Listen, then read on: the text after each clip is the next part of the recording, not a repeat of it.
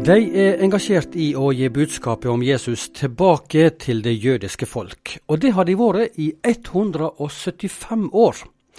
Sist helg feira Den norske Israelsmisjonen dette jubileet på sitt sommerstevne i Grimstad.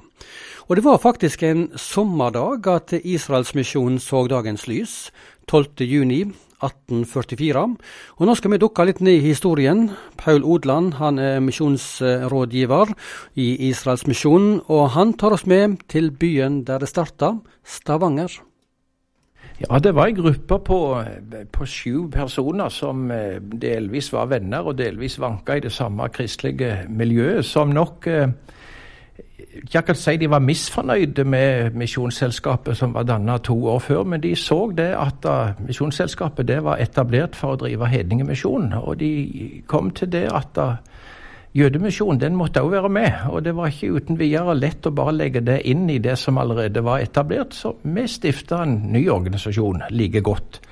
Det er litt folkelig sagt, men det er jo egentlig realitetene da i sommeren 1844. Disse sju personene som drog i gang det som den gang fikk navnet Forening av Israels venner, hadde tilknytning til brødremenigheten i Stavanger, også kalla Hernhutene, en kristen retning som for øvrig hadde sitt opphav i byen Hernhut i Saksen i Tyskland. Blant disse sju så var det en som peka seg ut som leder. Det var jo da Søren Daniel Schjøtz som jo på en måte fått æren for å være den egentlige skal si, gründeren med, med stor G. Han var da fogd, eller det som vi i dag kanskje ville kalt for fylkesskattesjef for Jæren og Dalane.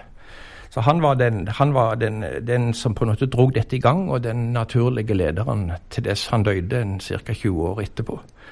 Og sammen med han så var det faktisk tre brødre, Kielland. Det er jo litt interessant at det nesten òg var et lite sånn familieforetagende, dette.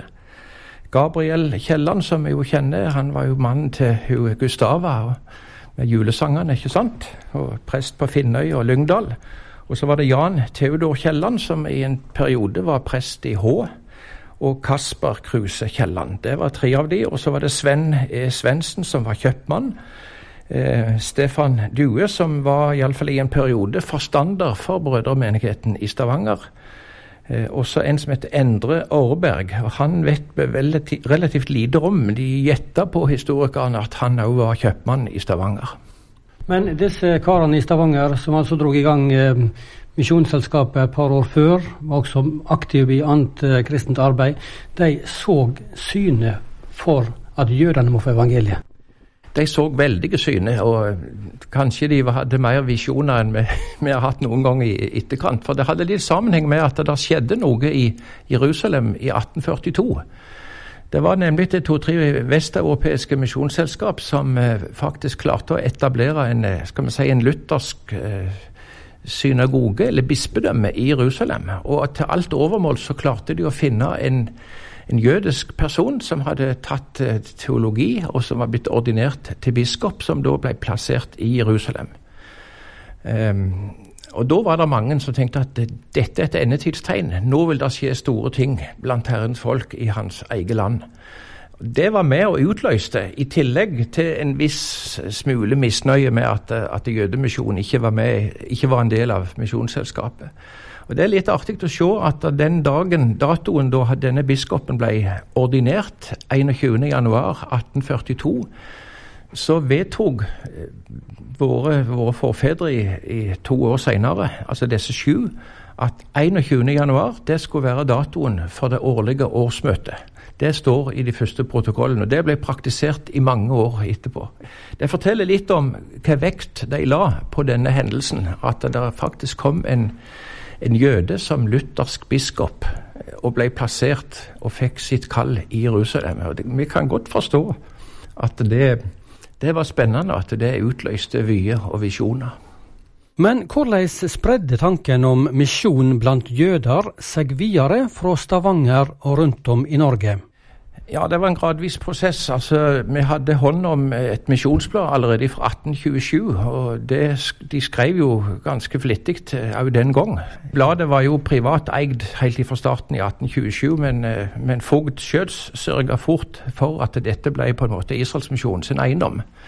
Så vi regner jo vårt hovedorgan at det går helt tilbake igjen til 1827, så det er ikke så veldig mange år til vi kan markere 200-årsjubileum for bladet. Så det var jo den gang den viktigste informasjonskilden. Og det viser seg nokså fort at det kom inn gaver ifra, ikke bare fra Rogaland, men fra andre fylker og andre deler av landet. Men det er klart at de første 20 åra, så lenge en hadde base i Stavanger, så, så var det et lokalt, eller så, kan si regionalt preg på arbeidet. Men når vi kommer til 1860-åra, så ble initiativet flytta. Komiteen for jødemisjonen i Kristiania ble stifta. Men det var når, når Skjøds ble syk og gammel og døde, så ble på en måte initiativet flytta til Kristiania. Det var flere som da var ganske kjappe på foten og sørga for at det ble danna en ja, De kalte det for sentralkomité, et slags sjølsupplerende hovedstyre, nesten, i Kristiania. Og så, så spredte det seg etter hvert til hele landet, mer, litt mer ordentlig og litt mer formelt.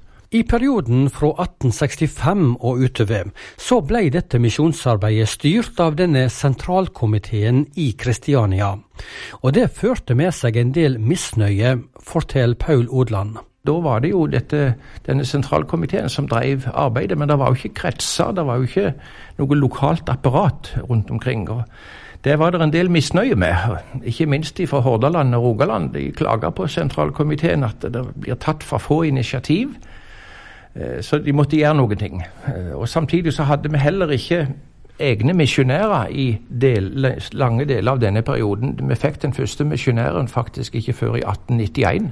Og nettopp det med de første misjonærene for Israelsmisjonen skal vi komme tilbake til.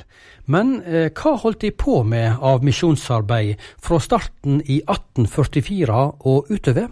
Da drev de med forkynnelse og informasjon og pengeinnsamling, for å si det litt forenkla. Og vi, vi samla inn betydelig med midler etter den tids målestokk. Og de brukte vi til å støtte andre misjonsselskap fra andre land og, og, deres utsendinger. Ikke minst hadde vi nært samarbeid med mange tyske. Så slik sett så hadde, kan vi vel også si at vi hadde utsendinger, men ikke, ikke våre egne i sånn streng forstand. Og Stort sett var jo da fokusert på Øst-Europa. Det var jo der stort sett den jødiske befolkningen bodde på, på 1800-tallet. Så til året 1891. Rangvald Gjessing og kona Regine Louise ble innvia og utsendt som misjonærer til Øst-Europa, forteller Paul Odland. De ble innvia og utsendt i 1891, og det var en enorm lettelse og nesten ekstatisk glede hos sentralkomiteen at nå endelig har vi fått egne misjonærer.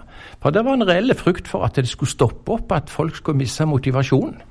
Vi kunne ikke bare sende penger, vi måtte sende ut folk. Og det er jammen santen en, en, en eh, djup sanning òg i dag. Vi beveger oss så inn på 1900-tallet. Arbeidet med å organisere den norske Israelsmisjonen inn i kretser i Norge tar form fra 1916 og utover. Det ble arrangert landsmøte, og det er også på denne tida at navnet Den norske Israelsmisjonen dukker opp i historiebøkene.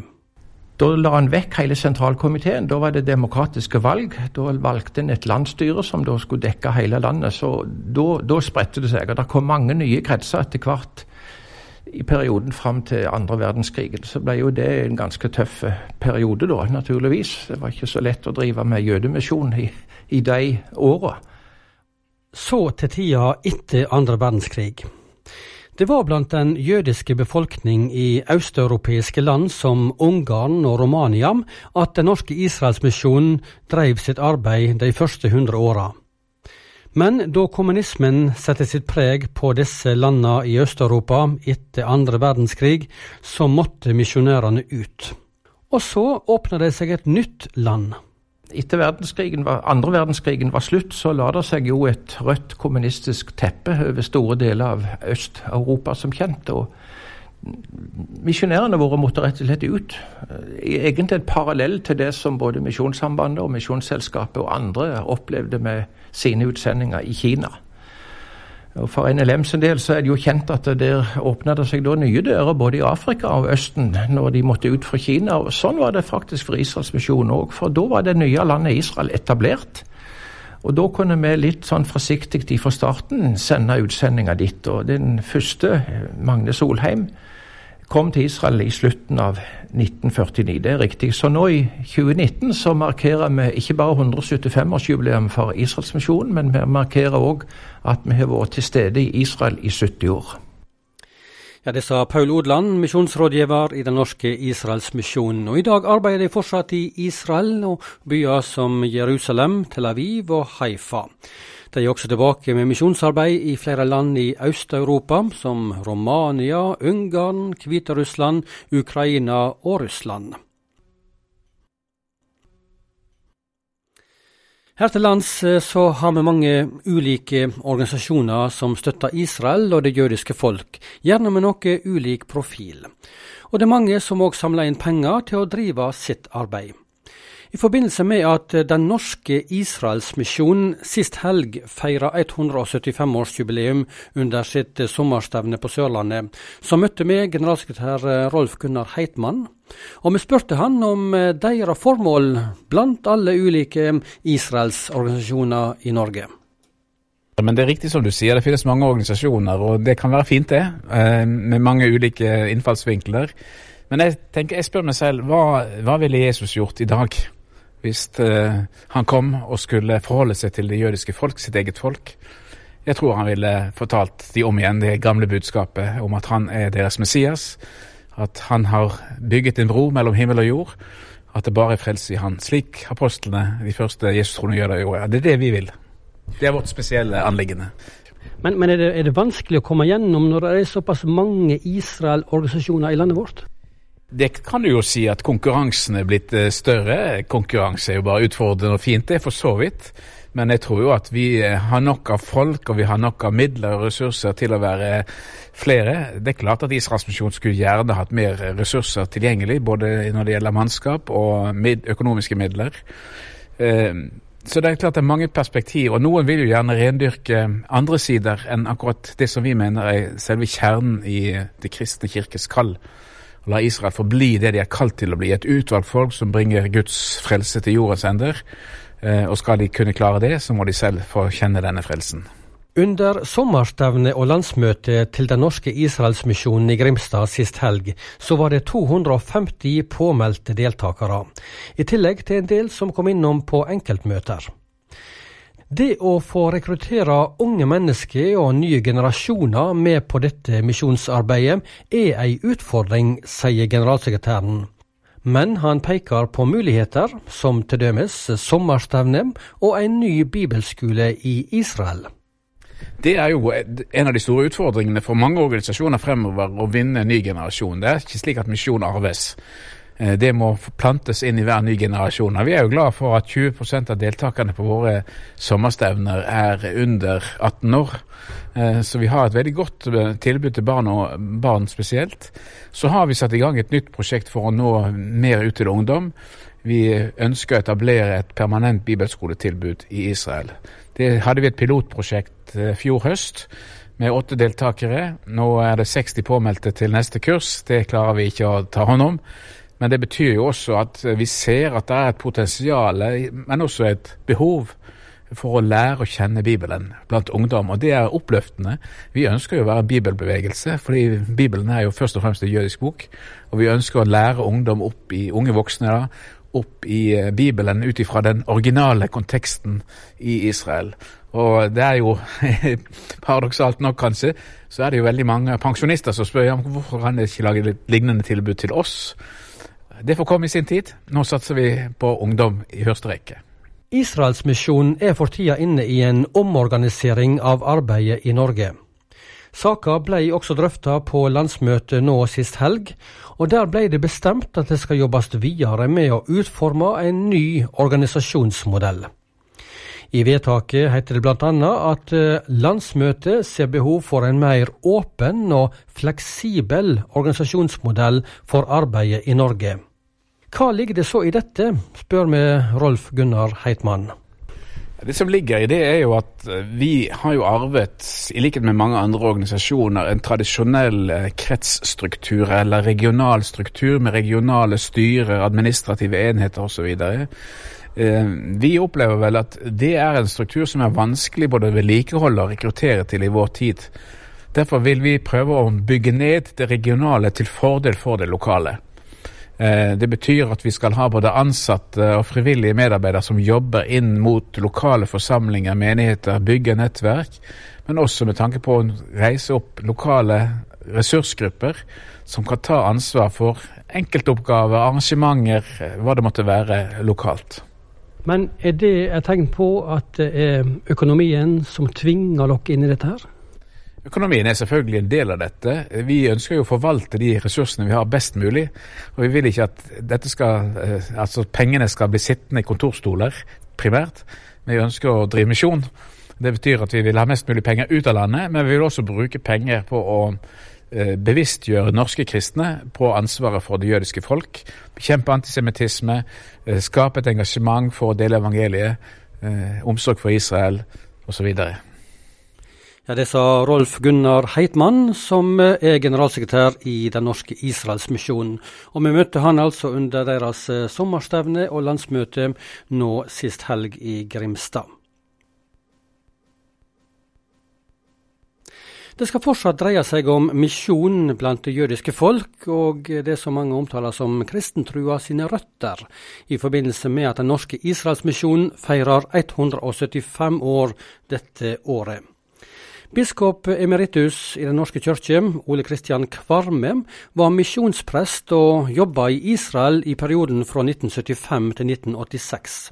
Og hans engasjement for misjon blant jødene, det starta da han var kristenruss. Vi hadde den gang et misjonsprosjekt for uh, Det norske bibelselskap. Vi skulle bidra til å få etablert en bibelbutikk i Ashtod i Israel. Og det førte meg da også i kontakt med Norsk Islandsmisjon, og førte til at jeg hadde gjennomgikk språkstudier der nede etter hvert, og kom i kontakt med, eh, med menigheter av jødekristne i, i både Jerusalem og Tel Aviv og Haifa.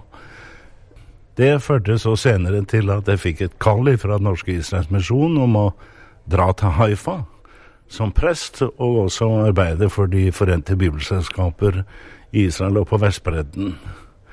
Og slik ble det. Men hva var det med dette kallet, dette oppdraget her, som eh, interesserte deg? Og det er, eh, det er mange sider ved det. Men det jeg jo veldig raskt ble klar over når jeg begynte å nærme meg landet Israel, det jødiske folk, også de palestinske kristne og kirkene, var jo at her er min tros røtter. Jesus som jøde var noe jeg måtte begynne å arbeide med. Eh, og den jødiske konteksten for Jesus, for disiplene, for evangeliene. Eh, og det var utrolig spennende eh, og ga appetitt.